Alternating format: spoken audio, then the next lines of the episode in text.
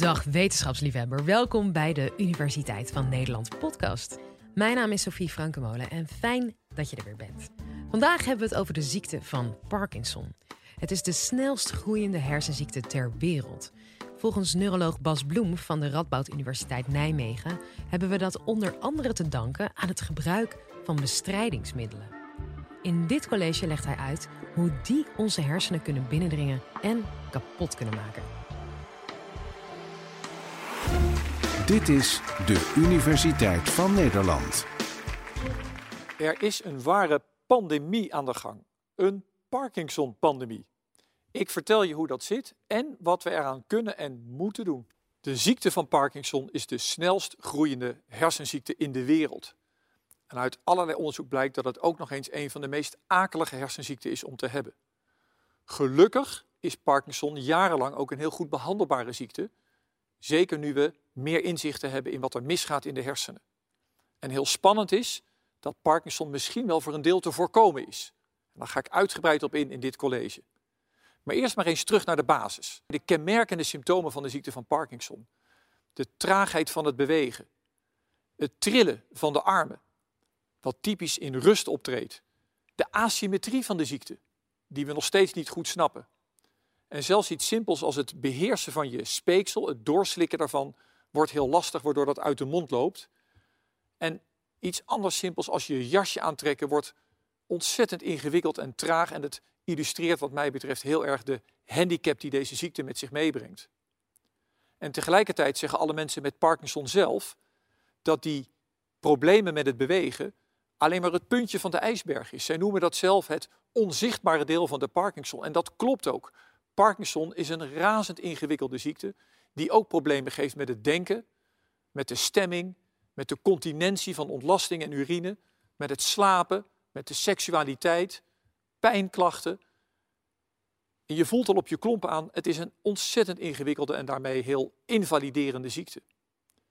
En nou vraagt u zich misschien af, ga ik die ziekte zelf ook krijgen? En allicht heeft u in de krant of op de televisie allemaal mensen voorbij zien komen die de afgelopen jaren de ziekte van Parkinson hebben gekregen. Michael J. Fox, de paus en ga zo maar door. En dat klopt ook wel. Misschien heeft u in uw eigen omgeving ook wel mensen die recent Parkinson-diagnose hebben gekregen. Uit eigen onderzoek blijkt dat de ziekte van Parkinson de snelst groeiende hersenziekte ter wereld is. En het neemt echt de vormen van een pandemie aan. Die ziekte is de afgelopen 10, 20 jaar verdubbeld en gaat de komende jaren verder verdubbelen. Echt een pandemie. En wat speelt daarbij een rol? Nou, een klein deel is veroudering. Omdat we allemaal ouder worden, komen allerlei ziekten, zoals ook de ziekte van Alzheimer en zeker ook de ziekte van Parkinson, vaker voor. Maar hoewel Parkinson vaker voorkomt op hogere leeftijd, is 10 tot 20 procent onder de 50. Mijn jongste patiënt is 13. Na correctie voor veroudering blijft Parkinson nog steeds doorgroeien. Dus veroudering is niet het enige. Erfelijkheid speelt voor een deel een rol. Er zijn een stuk of acht genen die Parkinson kunnen veroorzaken. Dan zit het vaak ook in de familie. Maar dat verklaart alles bij elkaar misschien maar 5% van de Parkinson. En wat we denken en wat steeds duidelijker wordt, is dat vervuiling van onze omgeving daarbij een grote rol speelt. Het mooiste bewijs is misschien wel dat James Parkinson in 1817 voor het eerst die ziekte heeft beschreven in Engeland, toen daar natuurlijk een industriële revolutie aan de hand was. In China is die ziekte de afgelopen tien jaar echt geëxplodeerd, waar ze natuurlijk nu hun industriële revolutie hebben. Maar het raakt ons allemaal. Daarnaast spelen namelijk ook nog andere stoffen een rol. Bijvoorbeeld landbouwbestrijdingsmiddelen, die we sinds de Tweede Wereldoorlog enorm zijn gaan gebruiken om een snel groeiende wereldbevolking te voeden. We weten inmiddels dat boeren een enorm verhoogd risico hebben op het ontwikkelen van de ziekte van Parkinson. In een aantal landen in de wereld, en met name in Frankrijk, is heel fraai aangetoond dat als je een landkaart maakt, bijvoorbeeld van Frankrijk, en je plot daarin de concentraties van die landbouwbestrijdingsmiddelen in het oppervlaktewater, en je zet daar overheen een kaartje van waar Parkinson meer en minder voorkomt, dan passen die twee landkaartjes naadloos over elkaar heen. Dus wijnboeren hebben een verhoogd risico op het krijgen van de ziekte van Parkinson. Maar het raakt u en mij en ons allemaal. Want diezelfde landbouwbestrijdingsmiddelen vinden hun weg naar de voedselketen. Naar wijn, naar melkproducten. Het blijkt dat het levenslange gebruik van melkproducten een risico is om later Parkinson te krijgen. En die landbouwbestrijdingsmiddelen zijn echt giftig. Als je dat geeft aan bijvoorbeeld een muis, dan maak je daarmee precies het gebied kapot in de hersenen wat Parkinson veroorzaakt en krijgt die muis ook Parkinson-verschijnselen. En over welk gebied hebben we het dan? We hebben het dan over de substantia nigra, de zwarte stof. De hersenen zijn een soort champignon op een steeltje. Boven in dat steeltje zit die zwarte stof. En die zwarte stof maakt dopamine. En dat dopamine neemt af, versnelt af bij mensen met de ziekte van Parkinson. Betekent ook dat er dus een lange fase is waarin mensen al minder dopamine hebben dan mensen die nooit Parkinson krijgen, maar wij die diagnose nog niet stellen. Dat noemen we de prodromale fase. En daarin kan al van alles misgaan. Wat er misgaat in die dopaminecellen, dat begrijpen we steeds beter. Heel veel hersenziekten, bijvoorbeeld Alzheimer, maar ook de ziekte van Parkinson, hebben te maken met foutieve stapeling van eiwitten die de zenuwcel normaal ook nodig heeft voor ze functioneren, die zich nu in foutieve vorm gaan opstapelen en gaan klonteren in die zenuwcellen. En dat is giftig voor de zenuwcel, waardoor die eerder doodgaat. En wat nou een heel nieuw inzicht is, is echt heel spannend, is dat die foutief gevouwen eiwitten, die dus giftig zijn, de zieke zenuwcel uit kunnen zwemmen, als het ware naar de overkant zwemmen, naar een nog gezonde zenuwcel toe gaan, daar naar binnen fietsen en tegen die zenuwcel zeggen, nou moet jij ook maar ziek worden. En dat doet hij dan. Dat zijn dus infectieuze eiwitten. Dat noemen we ook wel prionen en dat kennen we bijvoorbeeld van de gekke koeienziekte. Alleen daar ga je binnen drie of vier jaar aan dood en met Parkinson leef je wel tientallen jaren. Dus die ziekte verspreidt zich als het ware als een stel dominostenen die omtuimelen totdat die hele hersenen kapot gaan. Dus je geeft die dominocel een steen een, een klap en ze tuimelen allemaal om. En dat proces begint waarschijnlijk in je darmen. Misschien wel omdat die giftige stoffen via het eten daar binnenkomen en daar als eerste die, het eerste dominosteentje omgooien. En vanuit die darmen verspreidt het zich richting de hersenen via de nervus vagus. Dat is de tiende hersenzenuw. Vagus is zwervend, dat is een lange, zwervende hersenzenuw.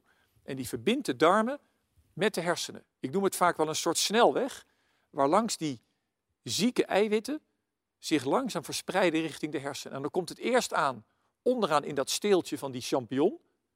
En daar zit je droomcentrum.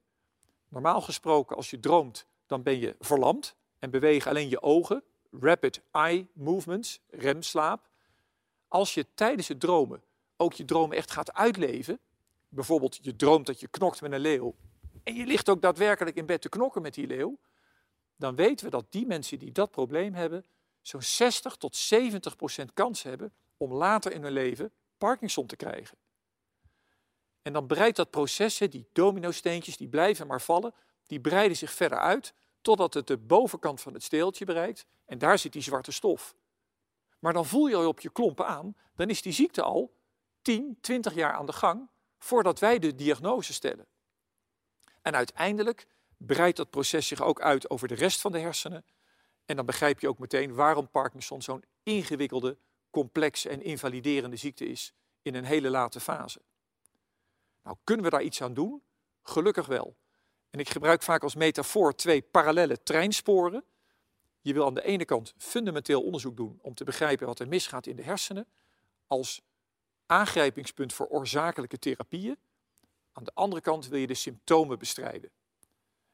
Dat laatste kunnen we al een aantal jaren heel goed. Dat doen we onder andere met medicijnen. Maar die medicijnen hebben helaas ook hun beperkingen en veroorzaken na een aantal jaren bijwerkingen. Onder andere gaan die pillen hun doel voorbij schieten, waardoor mensen overtollig worden en met stampende bewegingen loopt. En dat kan natuurlijk uitermate beperkend zijn. En bovendien kunnen die pillen ook allerlei bijwerkingen op geestelijk gebied hebben. Dopamine, dat stofje wat tekort is bij Parkinson, noemen we vaak wel de geluksneurotransmitter of de beloningsneurotransmitter. Het zorgt dat wij de dingen die we leuk vinden ook daadwerkelijk leuk vinden. En wat blijkt als je met die medicijnen het dopamine weer opschroeft, raken mensen soms overprikkeld en verslaafd. Verslaafd aan pillen, verslaafd aan seks, verslaafd aan gokken. Vrouwen raken verslaafd aan winkelen. Het raakt de zwakste plek, zou je kunnen zeggen. En het kan zelfs doorschieten waarbij mensen helemaal dwangmatig afhankelijk worden van bepaalde rituele handelingen. Een meneer die nooit kunstenaar was, bankier van achtergrond, en die als bijwerking van zijn pillen dwangmatig telefoonboeken uit zijn hoofd moest gaan leren. En bovendien werd hij kunstenaar. En wat hij gedaan heeft, is op een achtergrond van die pagina's uit die telefoonboeken, geschreven met van die koeienletters, Who am I? En dat is toch, is toch ongelooflijk dat je door een stofje zo verandert dat je hele hebben en je houden en je persoonlijkheid verandert. En die man vraagt zich terecht de existentiële vraag: wie ben ik nog als die pillen mij zo veranderen? Nou, naast pillen kunnen we Parkinson ook onder andere behandelen met bepaalde trucs. En die zwarte stof fungeert in de hersenen als het ware als een soort automatische piloot. Wij kunnen dingen als lopen doen zonder erbij na te denken, omdat die zwarte stof als het ware de automatische piloot in de hersenen is, die alleen maar een soort startsignaal geeft, een soort startmotortje, om een loopprogramma aan of uit te zetten.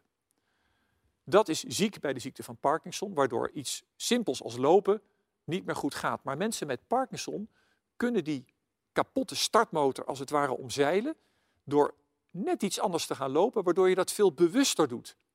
Bijvoorbeeld een meneer die nauwelijks kan lopen vanwege dat plakken, maar die zelf ontdekt heeft dat door te kruisen met zijn benen het lopen veel beter gaat. Maar een andere meneer heeft datzelfde probleem met het lopen, dat lukt niet of nauwelijks, maar hij maakt juist schaatsbewegingen waardoor het lopen gaat. En wat ik zo bijzonder vind is, wij vertellen dat niet aan die mensen, dat ontdekken ze zelf. En ze ontdekken allemaal hun eigen strategie. Maar het maakt wel heel goed duidelijk dat Parkinson, als je het maar begrijpt, een heel goed behandelbare ziekte is. Daarom hebben we ook in Nederland een heel zorgnetwerk opgericht, dat heet Parkinsonnet, waarin fysiotherapeuten die kennis van de hersenen hebben en al dit soort trucs in hun repertoire hebben ingebouwd, zodat ze mensen met Parkinson beter kunnen behandelen. Terug even naar die dominostenen. Als je ze een trap geeft, zou je eigenlijk onderweg zo'n dominosteentje willen tegenhouden, zodat ze niet allemaal meer omvallen. Nou, dat is theoretisch mogelijk. Denk nog even aan dat zieke klontje eiwitten, dat alpha-synucleïne, dat de zieke zenuwcel uitzwom op weg naar zijn gezonde buurcel. Als je nou onderweg een soort kruisraketjes op dat alpha-synucleïne zou afvuren, en dat kan met medicijnen die we antilichamen noemen, dan zou je daarmee de verspreiding van de ziekte kunnen afremmen. Als je medicijnen tegen alpha-synucleïne zou geven aan mensen die de ziekte hebben, zou je daarmee de progressie, de achteruitgang van de ziekte kunnen vertragen en als je het heel goed doet, zelfs kunnen stopzetten. Nog spannender is dat je die medicijnen gaat geven aan mensen in de prodromale fase. Weet je nog, die 10 tot 20 jaar waarin je al onderweg bent Parkinson te krijgen. En als je het medicijn in die fase geeft, zou je Parkinson kunnen uitstellen of, als je het heel goed doet, zelfs kunnen voorkomen. Ik hoop dat we tijdens mijn carrière dat nog gaan meemaken. Dat we Parkinson gaan afremmen en wie weet stopzetten. Nou, terug naar mijn allereerste vraag. Gaat straks iedereen de ziekte van Parkinson krijgen? Nou, ik hoop oprecht van niet. Maar daarvoor moeten we wel aan de slag. Onze omgeving reinigen, af van al die toxische stoffen. En hopelijk meer inzicht in dat fundamentele onderzoek om die ziekte te gaan afremmen, stopzetten en wie weet ooit genezen. Ik hoop dat in mijn carrière nog mee te maken. Maar tot die tijd wil ik u in ieder geval heel hartelijk danken voor uw aandacht voor dit mini-college. Dat was Bas Bloem. Ik hoop dat je het een boeiend college vond. En heb jij nou ook een vraag waar je een wetenschappelijk antwoord op wil? Mail ons dan. Stuur een mailtje naar podcast.universiteitvannederland.nl Volgende keer heb ik een totaal ander college voor je, namelijk over drill rap. Wat dat is, hoor je dan.